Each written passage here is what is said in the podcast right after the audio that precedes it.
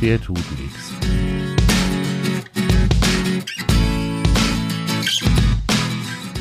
Der tut nichts. Grundsatzgespräche über die Arbeit und das Zusammenleben mit Angst- und Problemhunden mit Hundetrainer Michael Kaun und Hunde-Azubi Dimo Tanke. Der tut nichts. Der Podcast über das Zusammenleben mit Problem- und Angsthunden. Michi, moin. Ja, guten Morgen. Hallo, lieber Dimo.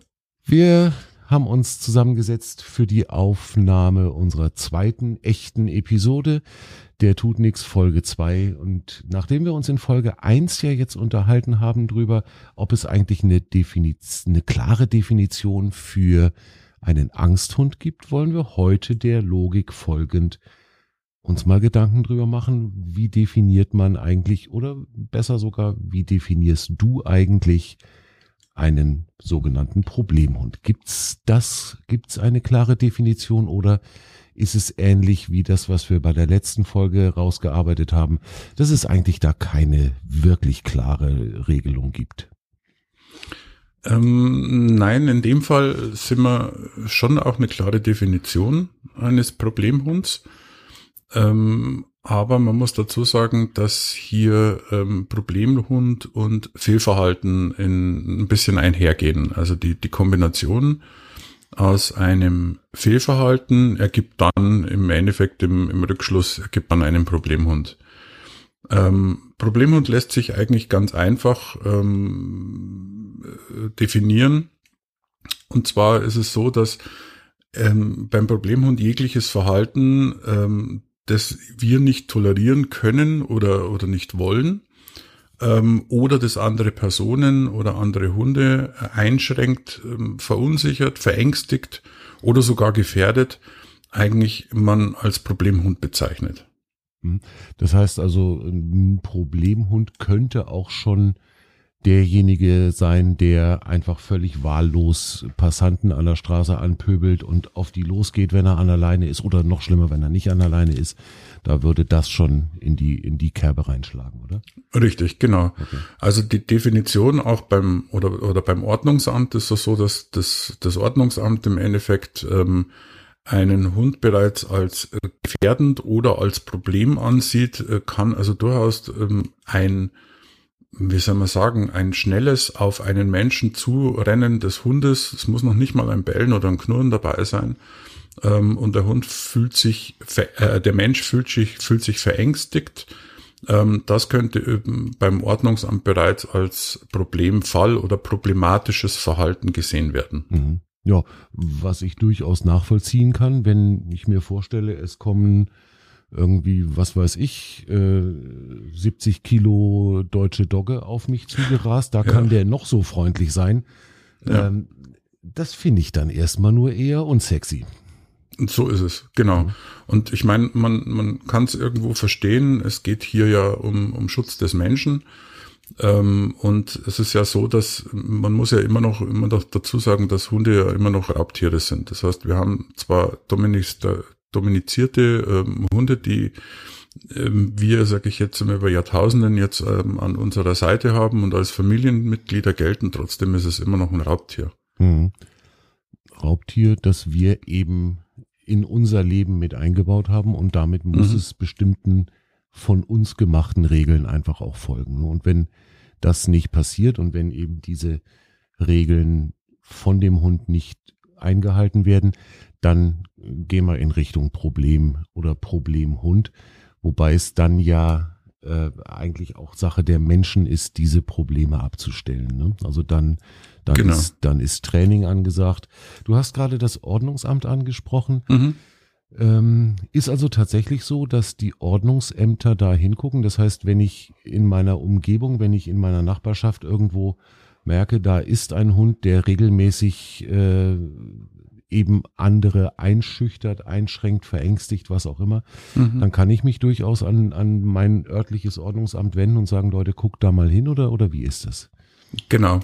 Also wir haben die, die Ordnungsämter für, sind für sowas zuständig. Das heißt, ähm, wenn ich mich bedroht fühle oder wenn ähm, wenn sagen wir, Beißübergriffe auch passiert sind, die jetzt vielleicht nicht so ausgehen, wie man es normalerweise auf der Straße hat, dass man sagt, man setzt sich mit dem Menschen auch nochmal hin, weil es ist ja was schiefgelaufen. Ähm, es tut mir leid, dass mein Hund da jetzt irgendwie Stress gemacht hat oder was weiß ich. Ähm, sondern es gibt ja leider Gottes auch Menschen, die, ähm, sag ich jetzt mal da in der Richtung ja total äh, entspannt sind und sagen, okay, ist mir ist mir wurscht, ja, der kennt mich eh nicht. Ähm, also gehe ich dann einfach, auch wenn mein Hund jetzt den anderen irgendwie großartig gebissen hat. Ähm, das führt dann zwangsläufig dafür, dass, dass wir ähm, den Menschen ausfindig machen und schauen, dass man, dass man dann dementsprechend auch äh, das dem Ordnungsamt meldet. Und mhm. das Ordnungsamt ist dafür zuständig, dann ähm, den Halter erstmal anzuschreiben. Also das, das heißt, die wägen natürlich auch ab. Das heißt, wenn es mal ein Fall ist, ja, dann ähm, werden sie im Großen und Ganzen vielleicht mal bei den Menschen anrufen. Das war's dann aber auch schon. Ähm, aber wenn es halt dann mehrere Fälle gibt, äh, dann wird durchaus auch mal ähm, eine, eine ähm, optische ähm, Überprüfung stattfinden. Das heißt, da gibt's dann, also vom Veterinäramt gibt's dann Gutachter, na, die sich dann den Hund ganz gezielt anschauen. Das nennt man dann sogenannten Wesenstest. Na. Und der ist dann eigentlich auch dementsprechend, das tut auch dem Halter weh, ne? Und der kostet, glaube ich, irgendwas 350 Euro. Ja. Ja. Und ähm, das ist dann soweit, dass der Gutachter im Endeffekt dann auch festlegt, ob in Zukunft praktisch eine Leinenpflicht oder sogar eine Maulkorbpflicht für den Hund ähm, auferlegt wird. Das kann also das Ordnungsamt tatsächlich anordnen, dass man sagt, Ihr Hund darf in der freien Natur oder draußen auf der Straße genau. nur noch mit Maulkorb und Leine geführt werden. Das ist also Richtig. was, was das, das das Ordnungsamt durchsetzen kann. Wer kontrolliert das oder wer, wer überprüft das, ob das dann wirklich so ist? Das heißt, wenn das, wird das irgendwie bekannt gemacht? Nee, kann ja eigentlich nee, nicht. Ne? Nee, also das, das Ordnungsamt, wie gesagt, das gibt halt dann eben durch den, durch den Prüfer gibt's dann dementsprechend so die Auflage und das Ordnungsamt schreibt halt dann, ob der jetzt das Ganze durchsetzt, ja, und, und wie er es macht, das ist halt dann auch immer wieder die Frage. Aber ganz ehrlich, also wenn, wenn ich heute in einem, in einem Umfeld bin, wo mich die Leute dann eh schon kennen, wo mir das Ordnungsamt sowas gemacht hat, und ich laufe dann weiterhin ohne Maulkorb oder ohne Leine rum, ähm, dann habe ich auf jeden Fall, bin ich dann eh schon bekannt. Das heißt, dann gibt es dann also durchaus wahrscheinlich ähm, eben diese Informationen ans Ordnungsamt mhm. weitergegeben werden. Also. also wenn ich mir hier unsere Umgebung angucke, ähm, wir wohnen ja sehr dicht beieinander. Mhm. Wir kennen die anderen Hundehalter mittlerweile so ein bisschen. Ne? Also man hat eigentlich jeden irgendwie schon mal gesehen und weiß so grob, wo der hingehört. Genau. Ähm, und wenn da irgendwo sich rumsprechen sollte, dass, was weiß ich, der Hasso aus der Münchner Straße dass für den eine Maulkorbpflicht angeordnet wurde. Das wird man wahrscheinlich in so einem Dörfchen wie unserem mitkriegen. Ja. Ähm, in der Großstadt könnte das schwieriger werden. Ne? Genau. Ähm, zusätzlich muss man auch dazu sagen, dass ähm, wenn also eine eine Einstufung, also das heißt, wenn der wenn der ähm, vom Veterinäramt der Gutachter, wenn der also eine Einstufung des Hundes auch macht als potenziell gefährlich, das heißt ähm, nicht nur also Maulkorbpflicht, also nicht nur Leinenpflicht, sondern auch Maulkorbpflicht hat, dann kann es eben stattfinden, dass auch das Ordnungsamt sagt, dass dieser Hund ähm, nicht mehr als normal eingestuft wird, was die Steuerklasse betrifft. Ah ja. ja. Sondern er wird als sogenannter gefährlicher Hund eingestuft. Ähm, man nennt es auch sogenannter Listenhund. Mhm. Und dann muss der Halter dementsprechend, sage ich jetzt einmal, auch einen Steuersatz für einen Listenhund bezahlen. Und das ist richtig heftig. Ich habe das, das, mir angeguckt hier genau. für, für, unsere Gemeinde, für Germering. Mhm. Der normale Hund, also hier wie meine und deine Sunny, genau. 50 Euro im Jahr. Mittlerweile erhöht, genau dieses ja, Jahr haben sie es erhöht auf stimmt, 60. Ja, stimmt, genau. Mhm. Ähm, Listenhund 720, zack. Genau, in München sind wir ungefähr bei 980 Euro. Ja, Wahnsinn, ne? Genau. Also ich, man muss dazu sagen, dass es hier nicht darum geht, ähm, die, die, die, die Tiere oder die, die Halter zu diskriminieren, ja, wenn sie einen Listenhund haben oder wenn sie, wenn sie gefährliche Hunde haben. Mhm. ähm, sondern vielmehr geht es eigentlich dahin, dass man diesen Steuersatz so erhöht hat, damit möglichst wenig von diesen potenziellen äh, gefährlichen Hunden ähm, praktisch in den Gemeinden sind. Mhm. Ja, also die Gemeinden sagen halt ganz klar, okay, wenn ich einen Steuersatz erhebe, äh, der richtig wehtut ne, im Jahr, dann wird sich vielleicht der ein oder andere überlegen, ob er ähm, sich, jetzt sage ich jetzt mal, eine potenziell gefährliche Rasse zulegt. Mhm. Das finde ich jetzt gerade ganz spannend, weil also gerade die Geschichte mit dem erhöhten Steuersatz, das war mir nicht klar, dass das tatsächlich mhm. auch ähm, auf, auf Einzelhunde angewendet mhm. werden kann. Ich hatte bisher immer gedacht, dass es eben genau diese Listenhunde sind, die dann in diese ja wirklich hohe Steuerklasse reinfallen. Ähm, mhm. Das heißt also, wenn, wenn das Veterinäramt oder das Ordnungsamt festgestellt hat, dass mein Hund gefährlich ist, dann kann genau. das durchaus dazu führen oder führt das zwangsläufig dann dazu, dass, ähm, dass die Steuerstelle, das Steueramt auch kommt und sagt, du bist jetzt, du hast jetzt einen Listenhund und du fällst jetzt in diese hohe Klasse? Naja, also ich, ich denke mal, also ich, ich, kann es jetzt nicht hundertprozentig sagen, aber ich denke mal, dass es von Ordnungsamt zu Ordnungsamt wahrscheinlich verschieden ist. Mhm. Das heißt, es gibt halt schon dann den Ordnungsamt, der sagt, okay, also der Dackel vom Herrn Huber, ja, der jetzt, sage jetzt einmal, ähm, ein paar so Beißübergriffe hatte und der jetzt eingestuft wird vom, vom Gutachter als potenziell gefährlich wäre und der jetzt Leinepflicht und vielleicht sogar Markerpflicht hat, ähm, dass man den jetzt nicht unbedingt in die Richtung einstuft, mhm. ähm, das, das kann schon sein, ja, also. Geht, geht natürlich auch so ein bisschen um die reale Gefährdung für andere. Ja. Ne? Also wenn, ja. sagen wir mal eben, wie du sagst, ein Dackel, wobei Dackel schon ganz schön, ganz schön knackig sein können, aber Oder. Äh, wenn, wenn jetzt, wenn jetzt irgend so ein wirklich, wirklich kleiner Hund ähm, ein paar Mal gebissen hat, wo man sagt, ja, mei, das hat halt jetzt wehgetan und ist echt, ja. ist echt ärgerlich und da muss man auch was tun. Aber der ist halt dann ja keine keine reale Gefährdung für, für irgendwelche umlaufenden Menschen. Genau. Also ich war, ich war mal bei, ähm, also ich hatte eine, eine Kundin und äh, wir waren da also einmal in dieser Phase eben mal mit drin und ich habe also auch den Gutachter kennengelernt und ich habe dann also mitbekommen, wie der also auch dementsprechend mit den Hunden umgeht und was der sehen will.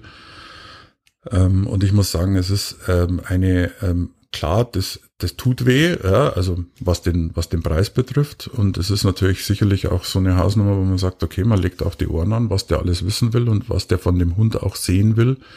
Aber ganz ehrlich, das ist genau das, was wir eigentlich draußen als alltagstauglichen Hund ähm, von unseren Hunden eigentlich erwarten. Mhm. Ja. Und ähm, wenn das halt, ich sage jetzt mal, nicht funktioniert, und da ist es halt wirklich so, dass er nicht bloß auf den Hund guckt, sondern halt dementsprechend auch auf den Hundehalter, ähm, dann ähm, muss er natürlich abwägen, ob er sagt, okay, dieses Hundhaltergespann ist nicht fähig, in, in einer alltagstauglichen, normalen Situation andere Menschen nicht zu gefährden. Mhm das ist ja, glaube ich, sowieso was, wo wir immer wieder drauf zurückkommen werden, denn ähm, wo kommt denn so ein Problemverhalten her? Der Hund mhm. ist, ist ja, würde ich jetzt behaupten, nicht von sich aus und von Geburt an problematisch.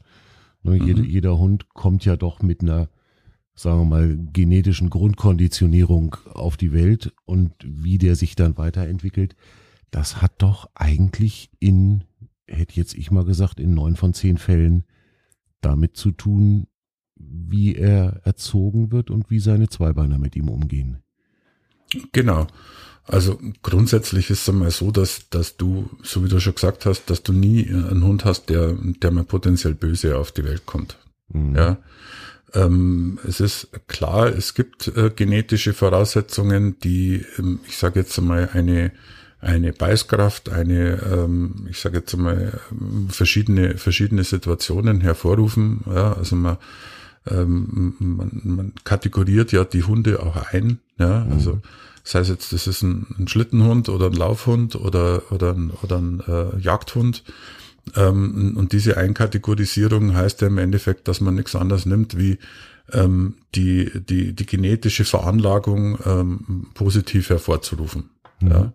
Also wenn ich einen Dackel habe, ja, dann weiß ich, okay, der Dackel ist cool, der geht mit dem Kopf durch die Wand, der ist sehr eigenständig.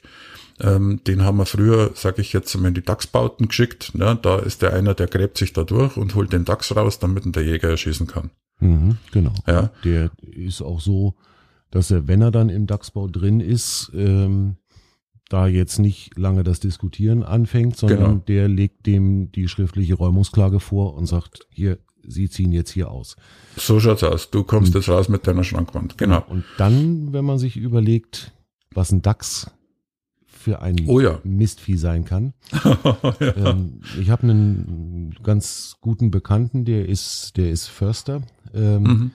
Und der ist eigentlich sehr, sehr entspannt, was Umgang mit Tieren angeht. Mhm. Aber der sagt ganz klar, wenn du einen Dachs irgendwo hast, der ärgerlich ist, ja. sagen wir mal, du hast ihn angefahren mit dem Auto, also bleib in deinem Auto sitzen. Definitiv. Also die sind, die sind heftig. Aber mhm. wie gesagt, das ist halt was, wo man dann einfach bei den Hunden eben schaut, okay, für was sind die eigentlich geeignet? Mhm. Ja, also ich meine, ähm, ganz klar, wenn ich heute einen Schlittenhund habe, einen Husky oder irgendwas, ja, dann weiß ich, der ist, ähm, der ist einfach fürs Laufen geboren, der will das, dem ist die Kälte auch wurscht. Mhm. Ja, das sind alles so Dinge, ja, das brauche ich halt mit einem, ich sage jetzt mal, mit einem, mit einem Makler Wischler, brauche ich das nicht machen, ja, weil der friert sich einen Arsch ab, ja. ja. Also der, ja, mhm. also das, das, das geht halt nicht, ja, und da, da dahin geht's einfach. Das ist, das ist so diese rassespezifische genau, also Geschichte. Der, eben der Husky, da, da legen wir eigentlich schon die Grundlage für Problemhund, wenn ich mir einen Husky mhm. zulege, in dem Wissen, dass ich eigentlich einen Hund hätte haben wollen, der 22 Stunden am Tag bei mir auf dem Sofa liegt und mit mir kuschelt. Genau. Dann, dann wird nahezu zwangsläufig der Husky zu einem Problemhund werden. Ne? So, und da haben wir nämlich jetzt genau das Problem, oder sagen wir jetzt einmal so, ähm, jetzt fängt, jetzt fangen die Probleme an. Das heißt, ähm, der Hundehalter besorgt sich einen Hund und ist aber einer, der den jetzt nicht zur Jagd braucht, ja, und ähm, ist aber dementsprechend sauer, wenn der Hund jagt. Mhm. So, jetzt habe ich aber mir einen, ähm, sagen wir, Münsterländer oder, oder irgendwas geholt, ja, also einen potenziellen Jäger, der also speziell für die Jagd eigentlich genetisch über Jahrtausende oder Jahrhunderte ausgebildet worden ist. Und dann wundert es mich, dass der Hund also jagt und ich den nicht von der Leine lassen kann. Mhm. Das heißt, jetzt haben wir nämlich genau den Fall, der eingetreten ist. Das heißt, für den Halter haben wir jetzt ein Fehlverhalten. Ja. Ja. Das heißt, der Hund verhält sich aus seiner Sicht falsch. Und jetzt sind wir nämlich genau bei dem Punkt, für den Hund der Hund macht alles der richtig. Macht, der macht genau das, wofür er geboren ist. Ne? So ist es. Ja. Und, und da fangen dann die Probleme an, weil die Menschen im Endeffekt mit der Situation nicht umgehen können. Ja, und dann sagen, ja, Moment einmal, wir müssen dem Hund das Jagen abtrainieren. Ja, ja. und dann sage ich halt auch, sage ich, Leute, was wollt ihr eigentlich? Ja, ihr habt da einen Jäger, ihr habt da, ihr habt da was. Also, der braucht einen Job. Der, der ist einfach, ja. Ja, der das, der, der, der, die Veranlagung muss bei dem irgendwie kanalisiert werden. Ne? Genau. Und das ist ja, da sind wir im Prinzip ja äh, bei einer 1 zu 1 Beschreibung von meiner Tröti, die ja nun mal als Harzer Füchsin ähm, ein reiner Hütehund ist. Und die will irgendwas zu tun haben. Ich sage mal, die, die wäre eigentlich am glücklichsten, wenn die 50 Schafe nebenan hätte, mit denen sie genau. sich beschäftigen könnte. Jetzt habe ich keine 50 Schafe. Komisch. Und ja, komisch eigentlich, ne? Könnte ich mal, könnte ich mal ändern. Ähm, das heißt, ich muss irgendwie ihren, ihren Arbeitsdrang kanalisieren, damit wir hier irgendwie zur Ruhe kommen. Und Richtig. das machen wir mittlerweile und damit merke ich auch, wie sie ruhiger wird. Ja. Ne? Also ich, ich lasse sie halt ganz viel suchen und, und arbeiten und schnuppern. Hat sie riesen Spaß dran, findet das toll. Und wenn wir das eine Stunde gemacht haben, dann ist die platt wie eine Flunder. Und dann, genau. dann ist die glücklich und legt sich zu Hause auf ihren Liegeplatz und braucht erstmal drei Stunden nichts mehr. Jetzt sagst du natürlich etwas, was, ähm, was viele Leute eben oder was man jetzt sagen wir, als, als Profi ein bisschen raushört, ähm, was eben draußen aber eigentlich auch bei den Leuten ankommen sollte. Das heißt, es geht hier nicht darum, du hast zwar einen Hüter, na, der hüten möchte und der einen Job möchte in der Richtung hüten, das kann ich ihm aber nicht bieten. Mhm. Jetzt geht's aber auch nicht darum, dass du ihn zu 100 Prozent, sage ich mal, das bieten musst, was er, was er eigentlich möchte, sondern es geht darum, dass du ihm ähm, kopfmäßig so weit auslastest und ihm eine, eine Alternativverhalten anbietest, das ihm Spaß macht und wo er merkt, dass er dafür praktisch eine, ähm, eine, eine Notwendigkeit sieht, ja, einen, für sich einen Job hat. Ja. Und wenn ich das regelmäßig mache, dann muss ich den, den, den Hütetrieb gar nicht ausnutzen. Dann muss ich den gar nicht hüten lassen. Dann muss ich nicht an eine Schafherde hin und muss sagen, so, jetzt darfst du mal da, da hüten. Sondern du machst halt was anderes. Genau. Und wenn ich merke oder wenn ich das ausprobiere und wenn ich ähm, Versuche starte, ob mein Hund im Agility gut ist, damit er sich, sage ich jetzt mal, über, über Stock und Stein äh, sich, sich arbeitet, oder ob er jetzt was sucht oder äh, Mantrailing macht oder, oder sonst irgendwas oder von mir aus auch Dog Dancing, ja, dann ist das vollkommen in Ordnung, weil es eine geistige Auslastung ist. Und es geht nicht darum, dass wir den Hund körperlich auslasten müssen. Ich wollte gerade sagen, da, da geht's ja gar nicht unbedingt darum, jetzt eben genau das genetisch Veranlagte zu machen, sondern ich muss nee. irgendwas finden, was aber auch wichtig ist, was uns beiden Spaß macht. Ne? Natürlich. Denn ja, natürlich. Ähm, also, ja, dir macht, dir macht scharfe Hüten bestimmt keinen Spaß. Mir macht scharfe Hüten keinen Spaß und ich würde mich jetzt auch nicht primär beim Dogdancing sehen. Ne? Das, könnte unter Umständen ein bisschen sehr albern wirken, wenn ich das versuchen genau. würde. Ähm, das heißt also, wir müssen einfach irgendwas finden, was uns beiden richtig Spaß macht und das haben wir gefunden. Auch Agility wäre jetzt nicht unbedingt meins. Also ja. dafür bin ich auch einfach zu unsportlich.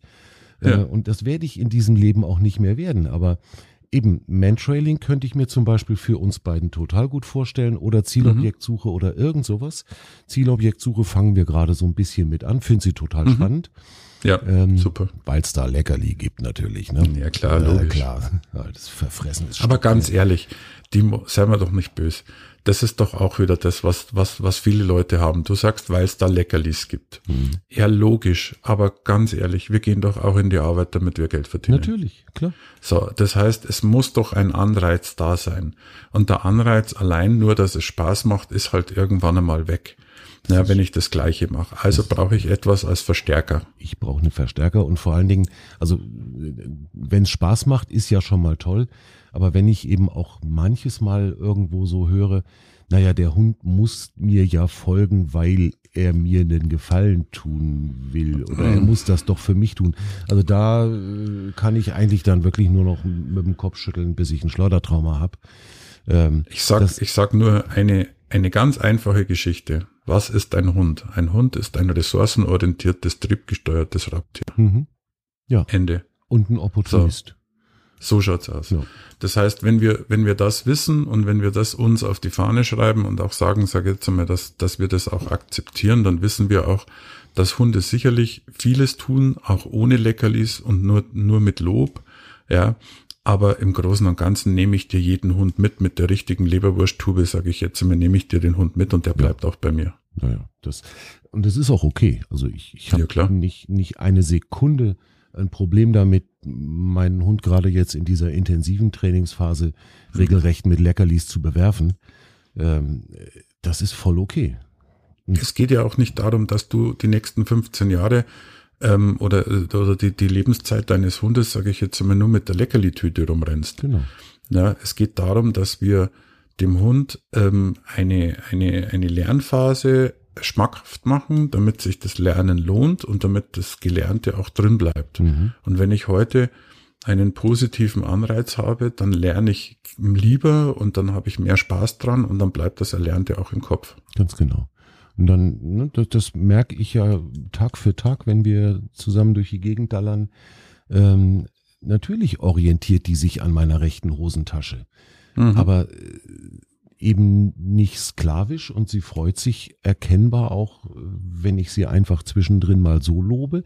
Immer natürlich so ein bisschen mit dem, mit dem Hintergedanken, na, vielleicht kommt ja doch ein Leckerli raus, aber es ist völlig okay. Und ja, klar. das wo wir angefangen haben, Fehlverhalten, hat meine ja nur mehr als genug im Moment mhm. und äh, ich merke halt wirklich, dass mit dem Training und mit diesem uns aneinander gewöhnen, dass das einfach weniger wird. Und damit sind wir eigentlich genau auf dem Weg, den wir haben wollen, dass eben Problemhund oder problematisches Verhalten immer weniger wird, dass sie sich immer mehr mhm. daran orientiert, ist es okay, was ich gerade mache? Das heißt, sie fragt mich ja durch Blickekontakt, durch Hingucken zu mir, darf ich jetzt gerade den Radfahrer da anbellen oder darf mhm. ich das nicht? Gut, im Moment ist es halt noch so, wenn ich, wenn ich ihr dann sage, eigentlich darfst du das nicht, ähm, macht es trotzdem noch manchmal. Aber auch das wird weniger und damit sind wir genau. eigentlich genau an dem Punkt. Problemhund selber ist nicht von Geburt an, sondern ist eigentlich so, wie ich dich richtig, wenn ich dich richtig verstanden habe, immer ein menschengemachtes, oder? Naja, fang, machen, machen wir es doch ganz einfach. Ähm, wenn ich heute ein Fehlverhalten habe, heißt es ja nicht zwingend, dass es zum Problem wird. Mhm. Ein Fehlverhalten ist ja auch eine, eine sehr subjektive Geschichte. Das heißt, für, ähm, sage ich jetzt mit dich, ist ein Fehlverhalten deines Hundes nicht unbedingt das Fehlverhalten. Es gibt so gewisse Dinge, wo du sagst, okay, naja, da, da habe ich jetzt überhaupt keinen Stress damit. Mhm. Na, ich selber, sagen wir, als Hundetrainer oder als, als Außenstehender würde jetzt zum Beispiel sagen, um Gottes Willen, das darf der Hund auf gar keinen Fall machen.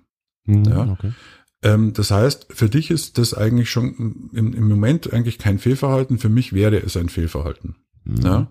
Also haben wir jetzt schon mal die eine subjektive Geschichte. Und dann stellt sich natürlich immer auch die Frage, ähm, wie weit dieses Fehlverhalten, sage ich einmal, dann dazu führt, dass es mehrere Fehlverhalten gibt, die dann eben zu einem Problem führen. Das heißt, zu einem falschen ähm, Denken oder zu einer, zu einer falschen Handlung des Hundes, die wirklich zu einem Problem wird. Mhm. Ja. Das heißt, wenn wir, wenn wir heute den, den, ähm, den, das Fehlverhalten haben von einem, von einem Hund, der jetzt, ich sage jetzt mal, der, der jetzt mal das Essen vom Tisch klaut, ja, dann ist es im ersten Moment mal, oh, was machst du da? Und das darfst du doch nicht. So. Im Großen und Ganzen ist das aber für keinen ein großes Fehlverhalten. Das kann halt mal passieren. Mhm. Ja.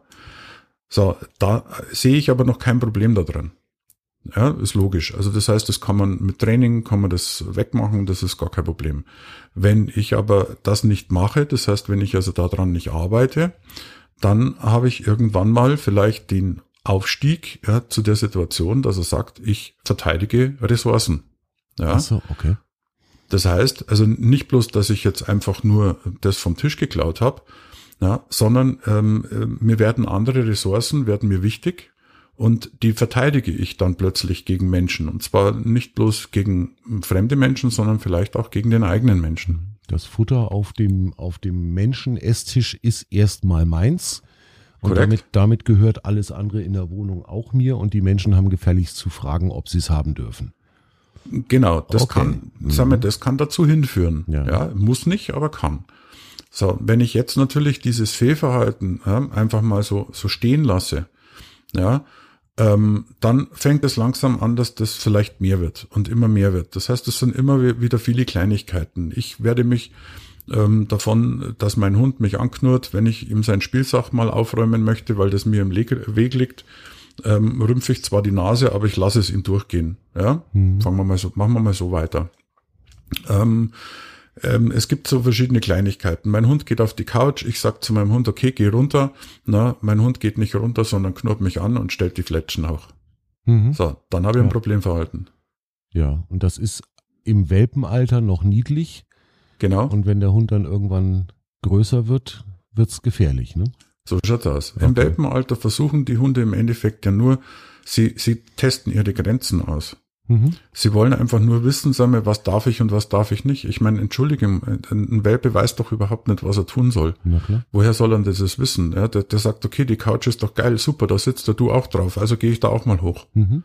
Ja, also ist doch ganz logisch, dass, dass der natürlich im ersten Moment erstmal ranzig ist, wenn ich ihn runterschicke. Ja, dann sagt er, was soll denn der Blödsinn? Du hockst doch da auch drüben, warum denn darf denn ich nicht rauf? Mhm. So, das Hinterfragen, warum darf ich nicht rauf, wird ein Hund nicht machen, sondern ein Hund wird einfach nur überprüfen, ob du das wirklich auch ernst meinst. Das heißt, er wird da drei, vier, fünf Mal hochhüpfen und ich muss den drei, vier, fünf Mal runterschieben. Mhm. Und wenn der nach dem fünften Mal dann unten bleibt und sagt, okay, gut, jetzt habe ich es glaube ich verstanden, das willst du wirklich nicht, mhm. ja, dann kann ich den Hund auch loben. Und dann lobe ich ihn in die Situation rein, in der er mir positives Verhalten zeigt. Und zwar positives Verhalten, was kein Fehlverhalten ist. Und ich hole ja. ihn dann aber nicht zur Belohnung aufs Sofa, sondern Korrekt. das ist dann irgendwas anderes, was dann passiert. Er muss einfach ja. kapieren, dass meine Entscheidung die ist, die zählt. Und wenn er sich daran hält, dann passiert ihm irgendwas Gutes. Hm? Genau. Mhm. Und es geht auch überhaupt nicht um die Zeit. Also es geht gar nicht darum, sagen wir, ähm, wann ich das tue oder, oder mit welchem, mit welchem ähm, äußeren Einflüssen ich das tue. Ich entscheide im Moment. Und der Moment, ob der der richtige oder der falsche ist, das kann der Hund, wird der Hund nicht in Frage stellen und kann er auch gar nicht. Mhm. Ja. Haben Hunde eigentlich so grundsätzlich mal, haben die ein, ein Zeitgefühl oder äh, oh ja. ist da, ist da was bekannt schon, oder? Ja, also Zeitgefühle haben sie auf jeden Fall. Also das heißt, ähm, die Hunde wissen wissen durchaus, sage ich jetzt mal, wenn es es Abend wird ähm, und wenn es es äh, normalerweise auch zur zur Futterschüssel geht. Ähm, es hat mal eine wissenschaftliche Studie hat's mal gegeben, die haben dann gesagt, okay, und zwar ging es darum um, um dieses dieses nach Hause kommen des Mannes ähm, mhm. Wenn der also immer zum selben Zeitpunkt kommt, steht der Hund bereits so 20 Minuten am Fenster vorher. Ah, das, ja, ja stimmt. Da fällt mir der Hund von meinem Vater ein. Der mhm. hat das genau das gemacht. Die, mhm. ganze, die ganze Woche, Vater war Beamter, wochentags Montag bis Donnerstag, mhm. 17 Uhr Feierabend, halb sechs war er zu Hause. Am Freitag hat er Mittagsfeierabend gemacht. Der Hund wusste, wann Freitag ist. Genau. Also, das, ähm, das fand ich schon spannend. Richtig, hast du recht. Genau. Und man hat aber auch rausgefunden, dass es anscheinend also nicht, nicht dieses Zeitgefühl ist, auf die Uhr zu gucken, sondern in Kombination. Also es muss anscheinend mit der Tageszeit natürlich auch was zu tun haben, ganz klar. Also mhm. die Hunde wissen auch, ob jetzt Mittag oder früh oder ob es jetzt Abend ist. Ne? Ähm, aber es geht anscheinend auch um die, um die Geruchsstoffe. Also das heißt, es geht darum, dass wenn ich heute als Mensch ähm, da bin, habe ich einen gewissen, eine gewisse Ausdünstung vom, vom Geruch. Mhm. Und wenn ich dann weggehe und ich gehe zur Arbeit und ich bin dann acht Stunden bei der Arbeit, dann lässt dieser Geruch zu Hause beim Hund ähm, immer mehr nach, bis zu einer gewissen Intensität. Und wenn dann praktisch das mehrfach hintereinander zum gleichen Zeitpunkt der Intensität des, äh, des Geruchs der Mensch dann wieder zurückkommt, ähm, dann nimmt der Hund das als gegeben hin. Das heißt, er nimmt nicht die Zeit, äh, sondern eben den, den Geruchspegel. Ach, wie spannend. Okay. Ja. Und sagt dann, okay, der Geruchspegel ist jetzt praktisch erreicht, jetzt müsste eigentlich mein Herrchen gleich heimkommen. Ja, also da geht's also weniger weniger da in, um die Zeit. Ähm, das ist halt die Frage, ob das jetzt eine einfache, äh, eine, eine, eine einseitige Geschichte war, die da geprüft worden ist, aber es äh, hat es auf jeden Fall mal gegeben. Mhm. Ja, ganz interessant. Ja, spannend. Ähm, können wir ja mal gucken, ob ich, ob ich da irgendeinen Link zu der Studie finde. Die würde mhm. ich dann mal in die, in die Show Notes packen. Sehr gut, ähm, ja. Das, das ist spannend, ja. Da schaue ich mal nach, ob ich da was finde. also im Prinzip kann man tatsächlich sagen, Fehlverhalten, Problemverhalten ist mit Training und Konsequenz in aller Regel behebbar. Ne? Auf jeden Fall. Jetzt, jetzt hat's im, in den 80er Jahren, als ich so Teenager war, ähm, hatten wir in der Nachbarschaft einen Cocker Spaniel, der dann tatsächlich eingeschläfert werden musste, weil in den 80er Jahren es ein Phänomen gab, äh, die sogenannte Cockerwut. Mhm ähm, wo also tatsächlich Hunde aus dem Nichts heraus, teilweise mitten in der Nacht auf einmal mhm. aufgesprungen sind. Äh, und bei uns in der Nachbarschaft, bei unseren Nachbarn war es halt so, der ist wirklich los und hat nachts um drei, glaube ich, aus dem Tiefschlaf hochgesprungen, ins Schlafzimmer gerannt, äh, die Halterin gebissen. Und zwar heftig. Ja. Ja. Und da ist es dann tatsächlich auch so gewesen, dass der eingeschläfert worden ist. Diese Cockerwut ist wie ich gelesen habe, komplett äh, Historie. Das heißt, es ist dann in der Zucht offensichtlich viele, viele Jahre, viele Generationen darauf geachtet worden, das wieder rauszuzüchten. Man hört mhm. da heute nichts mehr davon. Mhm. Ähm, das heißt also, offensichtlich ist es ja auch so, dass in ganz seltenen Situationen solche Probleme tatsächlich auch mit Training nicht wegzukriegen sind, äh, weil da einfach irgendwas wirklich, wirklich ja, nicht in ist, Ordnung ist. Genau, da ist, da ist ja bei der Cockerwood ist ja eine, so viel ich weiß, eine, eine neurologische Geschichte mhm. gewesen. Und ähm, da ist es ja wirklich so, dass, ich meine, klar, da kannst du natürlich nichts machen. Ja, da, das ist, das ist was, wo, wo du einfach, da sind da die Hände gebunden, also da, da, da geht halt keine Verhaltenstherapie mehr oder mhm. auch oder oder auch Tabletten oder irgendwas, da geht halt nichts. Ja. ja. in den meisten Fällen, also wir, wir haben früher haben wir gesagt, ähm, 97 Prozent der Fälle kann man eigentlich bearbeiten. Mhm. Ja. Das heißt, wir haben, wir haben drei Prozent, die im Endeffekt ähm, als, als Problem, sage ich jetzt mal, gelten, die wir eigentlich so gut wie gar nicht, also man kann es vielleicht ein bisschen dämpfen, aber so gut wie gar nicht erledigen kann. Das ist ein Prozent kommt aus der Situation raus, dass während der Prägephase, also sprich während der, der, des Welpenalters, ähm, die Hunde, ähm, sage ich jetzt mal, extrem misshandelt worden sind. Das heißt, hier ein, ein sogenanntes Prägeverhalten ähm, eingearbeitet worden ist, das ähm, ja einfach dazu führt, dass der Hund ähm, total gaga ist, mhm. ja, also ähm, wir, total drüber ist. Ja.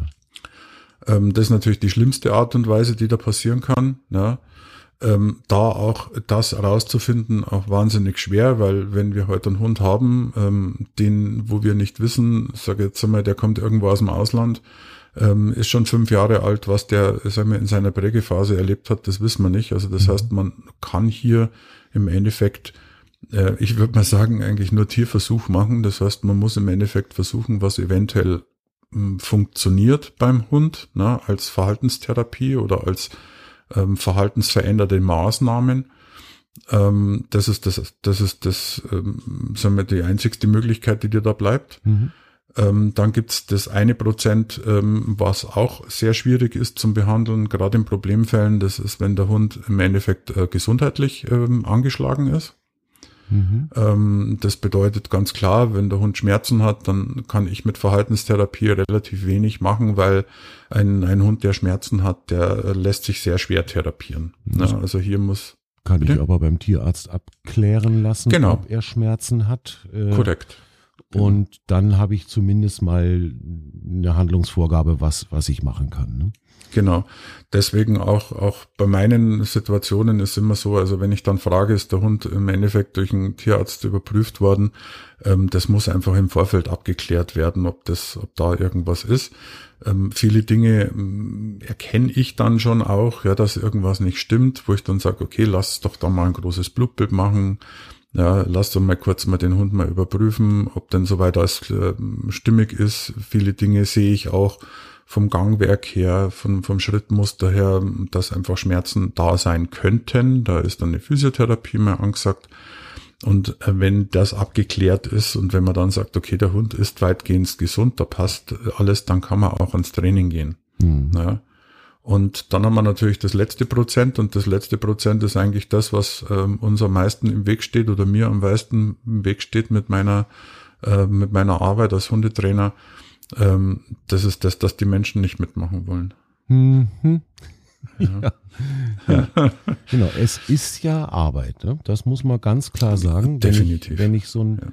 so einen problematischen Hund habe oder einen Hund habe, der sich lauter Sachen angewöhnt hat, die eben ich nicht tolerieren möchte, dann ist das Arbeit. Und zwar definitiv erwähnenswerte Menge Arbeit. Ähm, da muss man schon, das, das muss man mögen. So, also wenn man da keinen Bock drauf hat und wenn man sagt, eigentlich möchte ich lieber mit meinem Hund einfach nur auf der Couch liegen und uns das gut gehen lassen, dann werde ich das nicht, werde ich das nicht wegkriegen. Ne? Also es gibt einen ganz, einen, einen ganz einen tollen Spruch, der eigentlich da in die Richtung wirklich sehr, sehr gut reingeht. Fehlverhalten zu korrigieren oder nicht zuzulassen, nennt man Erziehung. Bäh und Erziehung ist so anstrengend. So schaut's aus. ja. ähm, ich muss, ich muss heute, muss man aber auch dazu sagen, dass ich heute, wenn ich einen Hund bekomme und wenn ich am Anfang ähm, mit dem Hund wirklich schön arbeite, wenn ich ihm sogenannte Erziehung zukommen lasse. Das heißt, dass ich ihm gewisse Regeln vorgebe, dass ich sage, pass auf, das darfst du, das darfst du nicht dass das kein, ähm, kein alltägliches Verhalten ist, das man machen muss in der, in der Intensität, die vielleicht am Anfang notwendig ist. Mhm. Ähm, ich habe im späteren Verlauf einfach ähm, wesentlich weniger ähm, an Arbeit mit meinem Hund, weil mein Hund sich an die Situationen gewöhnt, wenn ich konsequent immer wieder die gleichen Handlungen ablaufen lasse. Ja, er ist dann mein einfach auch gewöhnt, entspannter, ne? Ja, natürlich. Mein Hund gewöhnt sich doch an Strukturen. Das heißt, wir sind für den Hund lesbar. Der weiß, okay, das ist das, was mein Mensch nicht haben möchte und das ist das, was, wo ich da was Positives dafür bekomme. Das möchte mein Mensch. Mhm. Und diese Situationen, wenn ich die regelmäßig an den Tag lege, dann habe ich spätestens nach eineinhalb, zwei Jahren, wenn der Hund ausgewachsen ist und wenn der groß ist, habe ich vielleicht mal einen kurzen Peak, ja, wo ich dann, sage ich jetzt einmal, wo man das Teenageralter hat, ja, wo er dann vielleicht mal alles vergisst, wo er mal hinter den ähm, Damen her ist, ne, wenn es ein Rüde ist oder andersrum. Mhm. Ähm, aber im Großen und Ganzen, sage ich jetzt einmal, wird sich das Verhalten mit relativ kleinen Korrekturen und mit relativ kleinen ähm, Arbeitsschritten, sagen wir, sofort wieder in Luft auflösen. Ja. Das ist doch das, wo wir hinwollen. Das ist das, wo wir hinwollen. Und das ist halt äh, im Welpenalter oder wenn er wirklich als, als Welpe, als Junghund zu mir kommt, noch recht einfach zu machen. Je länger er Gelegenheit hatte, sich äh, eben so Fehlverhalten anzueignen äh, und das auch einzustudieren, umso schwieriger wird's dann halt auch, das, das irgendwie wieder rauszutrainieren. Ne? Ja, natürlich. Ich meine, Hunde arbeiten ja oder, oder lernen ja durch Versuch und Irrtum. Mhm. Ja, das heißt, wenn mein Hund etwas, etwas versucht und er kommt zum Erfolg, dann ist das eine sogenannte Selbstbestätigung. Das heißt, mein Hund wird dieses, was er jetzt gerade ausprobiert hat und da hat er einen Erfolg dafür, wird er immer öfters zeigen. Ja. Ja? Kommt er nicht zum Erfolg, wird er es irgendwann lassen und er wird sagen, okay, gut, bringt eh nichts. Ja, also was soll ich Energie verschwenden? Ja, und das ist doch ganz normal. Hm. Wenn, wenn ich aber nicht als Regulanz da bin, ja, und ähm, ihn nicht, nicht ähm, Einhalt gebiete, dann wird er das natürlich immer wieder tun. Und dann wird er auch sagen, okay, gut, dann warte ich halt, bis der Alte weg ist. Ja. Ja. Und dann mache ich's halt. Wenn ich heute einen Hund habe, ähm, wo ich zum Beispiel auch einige Hunde habe, wo du sagst, okay, Ja. du legst irgendwas auf den Boden und du sagst einmal nein und du gehst aus dem Zimmer und du kommst nach einer halben Stunde wieder und das liegt immer noch da, ähm, dann hat der was, dann hat der was verstanden. Ja. Ja, dann hat er das einfach kapiert und weiß, wenn mein Mensch mir das nicht gestattet, dann lasse ich das einfach, egal ob er Genau. da ist oder nicht. Mhm. So ist es. Also entweder bis zu dem Zeitpunkt, wo es mein Mensch erlaubt, Mhm. ja, oder halt nicht. Und das ist nämlich auch wieder das Nächste. Viele Leute meinen, ich muss es ihm immer erlauben. Es geht also gar nicht um das Erlauben, sondern es geht darum, dass mein Hund akzeptiert, dass es nicht ihm gehört. Ja, das gehört nicht ihm. Die Entscheidung darüber liegt bei mir. Und ob Genau. er es ob dann kriegt oder nicht, ist auch nur und ausschließlich meine Entscheidung. Ne? Nicht und nicht seine. Und da kann es Genau. durchaus mal dazu führen, dass er es halt dann nicht bekommt. Ne? Es ist ja, Wenn- es ist ja auch kein Thema. Auch wenn er das jetzt nicht bekommt, müssen wir natürlich dazu auch beitragen, dass ähm, es, dass das Verhalten, dass, dass er es nicht genommen hat, muss sich natürlich auch irgendwo lohnen, wieder, richtig, muss sich auch wieder lohnen. Mhm. Das heißt, es geht nicht darum, dass er jetzt diesen Artikel bekommt oder das, was, was wir ihm vorenthalten haben. Aber es geht darum, dass wir ihm damit eben auch ein Lob geben, dass er das jetzt liegen gelassen hat. Mhm. Ja. Ja. Und wenn ich das regelmäßig mache, dann ist das also wirklich auch kein Problem. Dann, dann kann das der Hund auch durchaus umsetzen und dann lässt das auch liegen. Mhm. Okay. Er kriegt eine Alternative dafür. Mhm, genau. Er kriegt eine Alternative, die ihn dann in irgendeiner Weise auch so anmacht, dass er sagt, ist cool, lassen wir so, passt. Korrekt. Ja. Genau. Mhm. Ja. Es ist schon, schon spannend. Eigentlich läuft's immer auf Erziehung, auf konsequentes Verhalten seitens des Menschen raus. Mhm. Und dann sind wir eigentlich schon auch, dass wir an dem Punkt, dass wir das Problemverhalten schon auch in den Griff kriegen. Ne? Wir haben vorhin kurz über diese Listenhunde gesprochen Mhm. und die, du hast auch erzählt, dass das wusste ich tatsächlich nicht, dass auch einzelne Hunde als Problemhunde klassifiziert werden können. Diese Klassifizierung aufgrund einer Rassezugehörigkeit, hältst du das grundsätzlich für sinnvoll oder äh, ist das eigentlich sowas, wo man einfach ein, ein Muster drüber deckelt, um irgendeine Handhabe zu haben?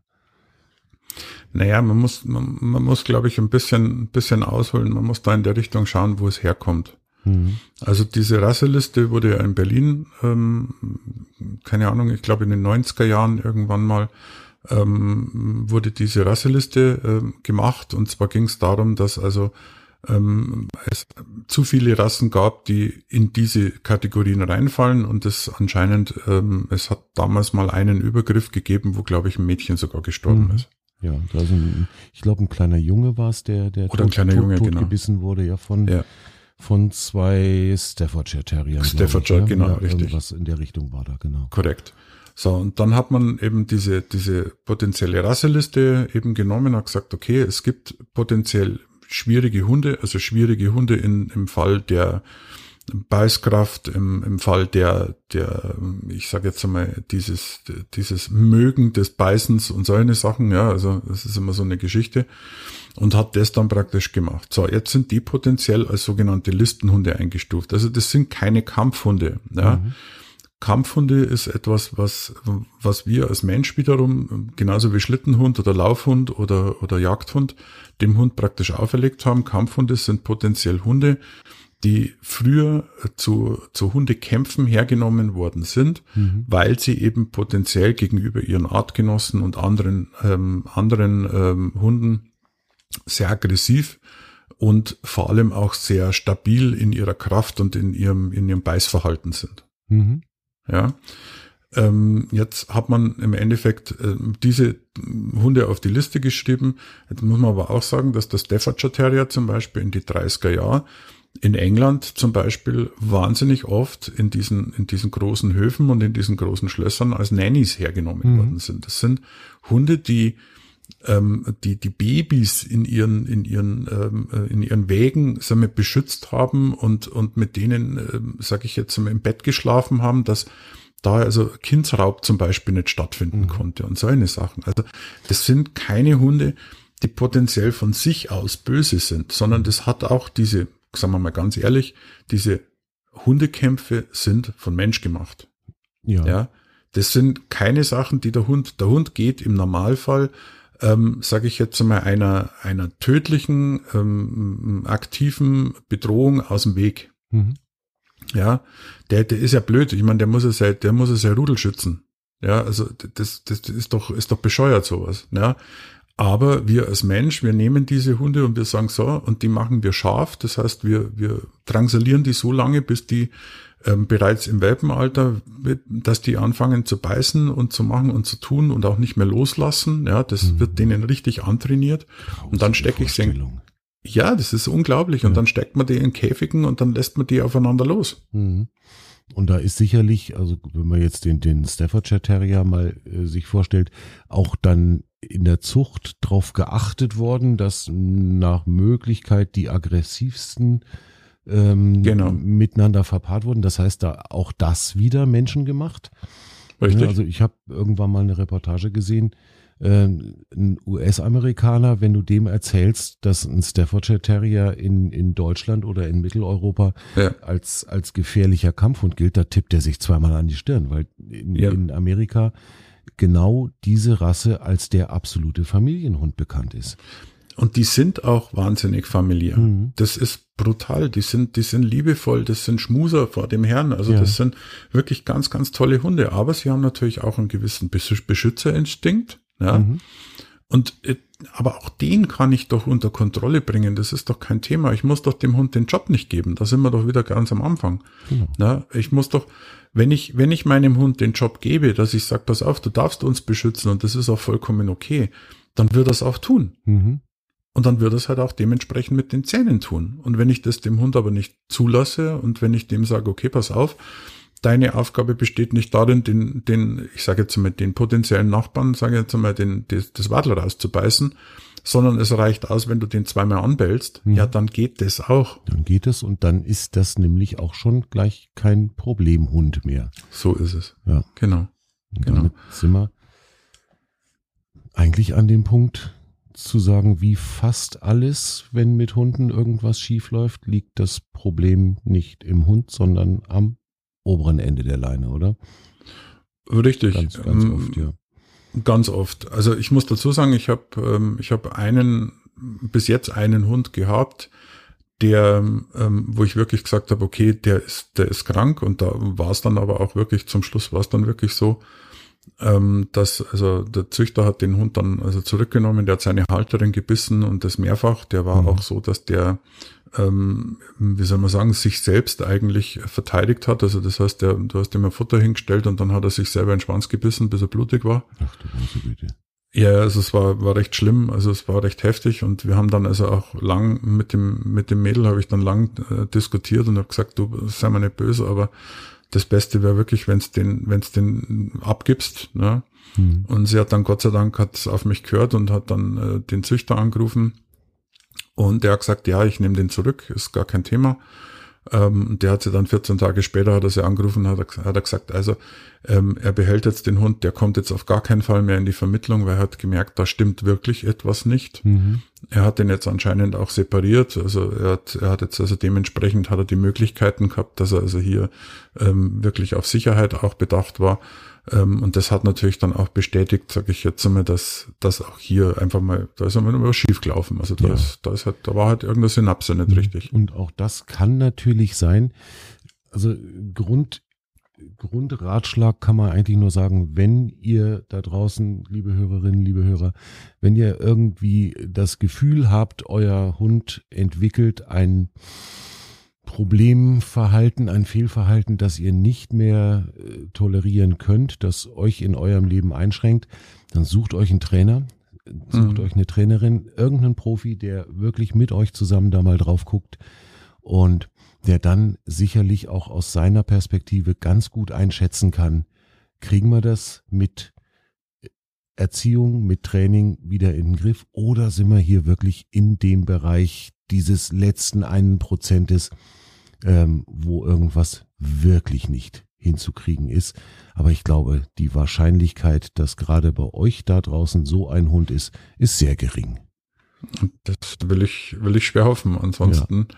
stehen Gott sei Dank viele gute Trainer, sage ich jetzt einmal euch zur Seite und ihr habt da auf jeden Fall die Möglichkeit, da einiges gut zu machen. Hm. Ja. Michi, wir hatten uns vorgenommen, wir wollen dieses Mal nicht so lange ratschen wie beim letzten Mal. Wir haben genau. Rückmeldungen gekriegt von Hörerinnen, von Hörern aus der ersten Folge, dass wir mit einer Stunde und 17 Minuten dann doch ein bisschen arg lang gewesen sein.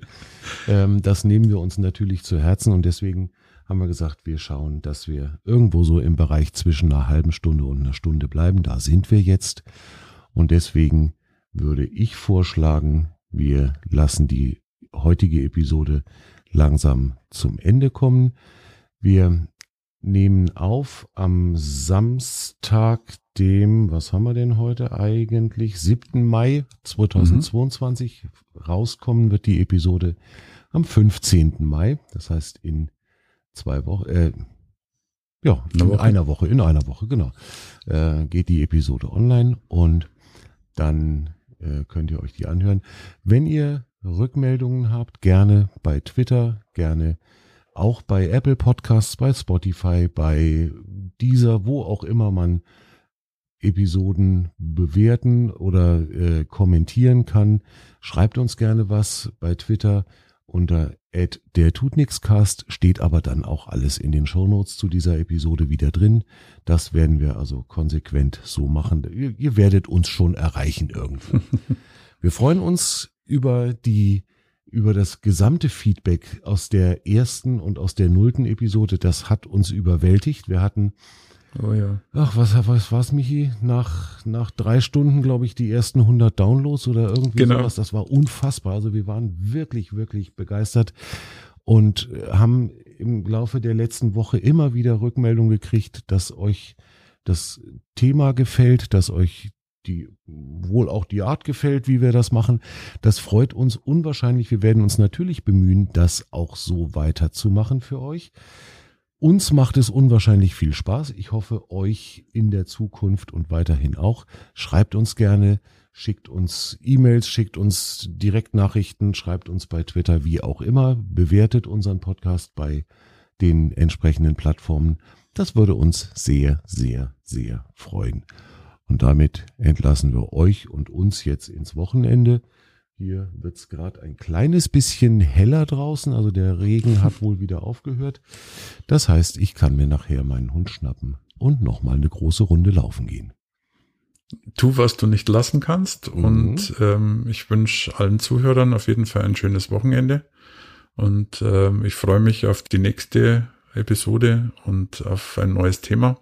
Mhm. Und vielleicht sehen wir uns in der Zukunft mal. Lasst was von euch hören. Und damit entlassen wir euch auf eure Hunderunde. Macht's es gut, habt eure Hunde lieb, kuschelt mit ihnen und erzieht sie.